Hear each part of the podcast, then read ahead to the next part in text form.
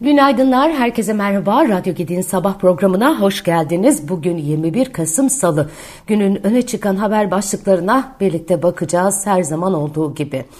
Evet dünya Arjantin'in yeni başkanını konuşuyor. Arjantin'de ikinci turu pazar günü yapılan Cumhurbaşkanlığı seçimini aşırı sağcı aday Javier Milei kazandı. Resmi olmayan sonuçlara göre oylayın, oyların %56'sını e, Özgürlük Gelişim Partisi'nin adayı e, Miel aldı. %44'ünü ise iktidardaki Peronist Parti'nin adayı Ekonomi Bakanı Sergio Massa e, elde etti. Seçim e, zaferi sonrası başkent Buenos Aires'te destekçilerine hitap eden Miel, bugün Arjantin'in yeniden inşası başlıyor, çöküş modelinin sonu geldi, geri dönüş yok diye konuşmuş.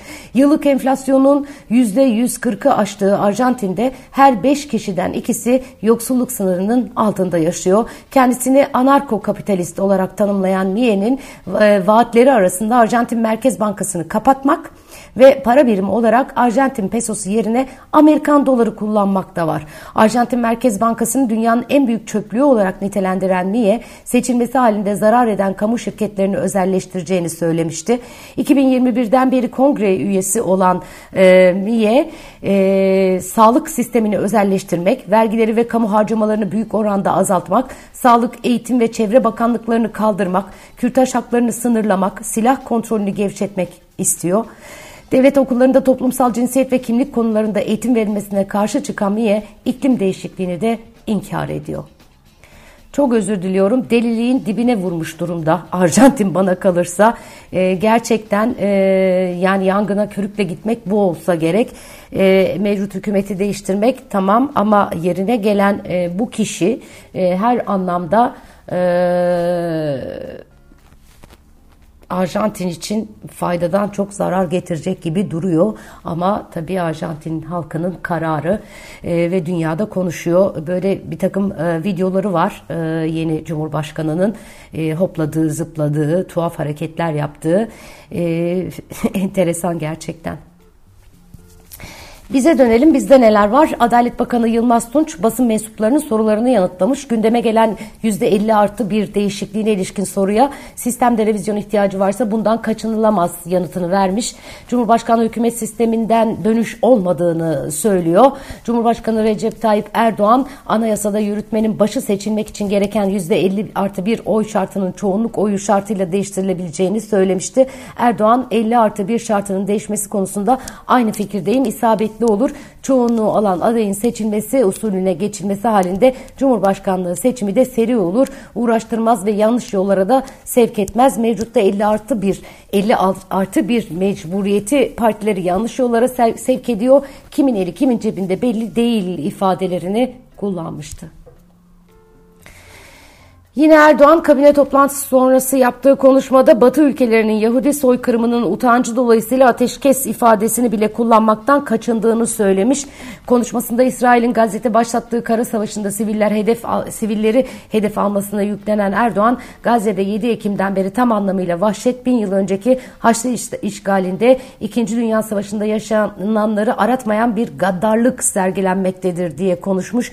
Türkiye olarak Gazze'de akan kanın durması için seferber olmuş olmuşken batılı ülkelerin vicdansızlığını yüzümüz kızararak takip ediyoruz diye konuşmuş. Bu arada Çin Gazze Savaşı'nı sonlandırmak için Filistin yönetimi Suudi Arabistan, Mısır, Endonezya ve Ürdün Dışişleri Bakanlarından oluşan bir heyeti Pekin'de ağırlamış. Heyeti ağırlayan Çin Dışişleri Bakanı Pekin'in e, Arap ve Müslüman ülkelerin iyi bir dostu ve kardeşi olduğunu vurguluyor. Aralarında İslam İşbirliği Teşkilatı Genel Sekreterinin de bulunduğu delegelere Gazze'de insani bir felaket yaşanıyor. Gazze'deki durum dünyadaki tüm ülkeleri etkilemekte, insanlığın doğru ve yanlış anlayışını sorgulamaktadır diye seslenmiş. İsrail hava savaş, hava, Hamas savaşını yatıştırmak için dünyanın acilen harekete geçmesi gerektiğini söyleyen Çin Dışişleri Bakanı, Orta Doğu'da barışı mümkün olan en kısa sürede yeniden tesis etmek için birlikte çalışalım. Uluslararası toplum acilen harekete geçmeli ve bu trajedinin yayılmasını önlemek için etkili tedbirler almalı demiş. Evet, e, başka neler var? Şöyle bir bakıyorum. Ee, Avrupa Birliği şirketlere enerji desteğini uzatmış. Enerji krizi nedeniyle geçen yıl uygulamaya geçirilen ve yüksek enerji maliyetlerinde şirketleri desteklemeyi kolaylaştıran olağanüstü tedbirlerin Haziran 2024'e kadar uzatılmasına karar verildi deniyor haberlerde. Yargıtay 4. Ceza Dairesi'nden Can Atalay kararı Yargıtay 4. Ceza Dairesi Tip Hatay Milletvekili Can Atalay hakkındaki Anayasa Mahkemesi'nin verdiği ihlal kararına uyulmamasına ilişkin Yargıtay 3. Ceza Dairesi'nin kararına yapılan itirazda karar verilmesine yer olmadığına hükmetti deniyor. Dairenin kararında 3. Ceza Dairesi'nce verilen kararın itiraz yolu açık bir karar olmadığı belirtilerek bu nedenle itirazla ilgili karar verilmesine yer olmadığına hükmedildiği ifade edilmiş. Kararın tebliğ işlemleri Yargıtay 3. Ceza Dairesi e, tarafından yapılmıştır yapılacak. Anayasa Mahkemesi'nin Can Atalay hakkında aldığı hak mahrumiyeti kararına uymamıştı. Ana Yargıtay kararı alan yüksek mahkeme üyelerine de suç duyurusunda bulunmuştu. Evet, Hazine ve Maliye Bakanlığı 31 Ekim itibariyle merkezi yönetim brüt borç stoğu verilerini açıkladı. Buna göre merkezi yönetim brüt borç stoğu Ekim sonu itibariyle 6 trilyon 276,8 milyar lira oldu. Ee, borç stoğunun 2 trilyon 219,6 milyar lira tutarındaki kısmı Türk lirası, 4 trilyon 57,2 milyar lira tutarındaki bölümü ise döviz cinsi borçlardan oluşuyor. Evet, anketler Merkez Bankası'nın kararının bu hafta Perşembe günü alınacak faiz kararının 250 bas puanlık artış olduğuna işaret ediyor. Ee, yine yatırım bankaları da bu minvalde açıklamalar yapıyor. Bankalar da e, değerlendirmelerini paylaşıyor. Dün ING Bank'ın açıklamalarından bahsetmiştim. Bugün de Societe General'in analistleri Merkez Bankası'nın Kasım toplantısında politika faizini 250 bas puan artışla %37,5 seviyesine çıkaracağı yönündeki beklentisini paylaşmış.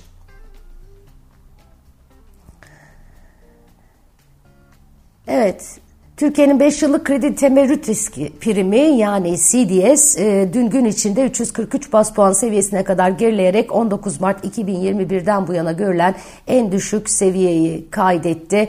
E, e, biraz önce bahsetmiştim anketler de Merkez Bankası'nın 250 bas puanlık artış yapacağına işaret ediyor. Reuters'ın 21 ekonomistin katılımıyla düzenlediği anketin sonuçları da e, Merkez Bankası'nın Perşembe günkü para politikası kurulu toplantısında politika faizini 250 bas puan artırarak %37,5'a çıkarması yönünde sonuçlanmış.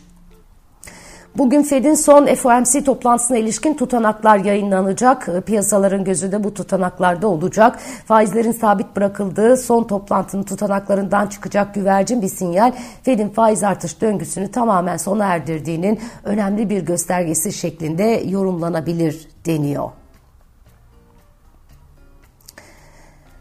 Evet başka neler var? Şöyle bir e, diğer manşetlerden e, ilerleyelim. Ekonomim gazetesi e, CDS'lere e, odaklanmış. Ee, diğer yandan e, demir çelik sektörüyle ilgili bir not var. İklim krizine karşı birçok ülkenin net sıfır hedefi belirlemesiyle başlayan yeşil çelik yolculuğunda üretim merkezi olarak Orta Doğu, üretim şekli olarak elektrikli ark fırınları ve ürün olarak da doğrudan indirgenmiş demir öne çıkacak deniyor. İhracat tarafında yeni bir düzenleme var. İl bazında ihracat istatistikleri değişiyor. Ticaret Bakanlığı yeni yıldan itibaren açıklanacak dış ticaret verilerinde şirket merkezinin bulunduğu il yerine ihracata konu ürünlerin üretildiği illerin dikkate alınacağını duyurdu.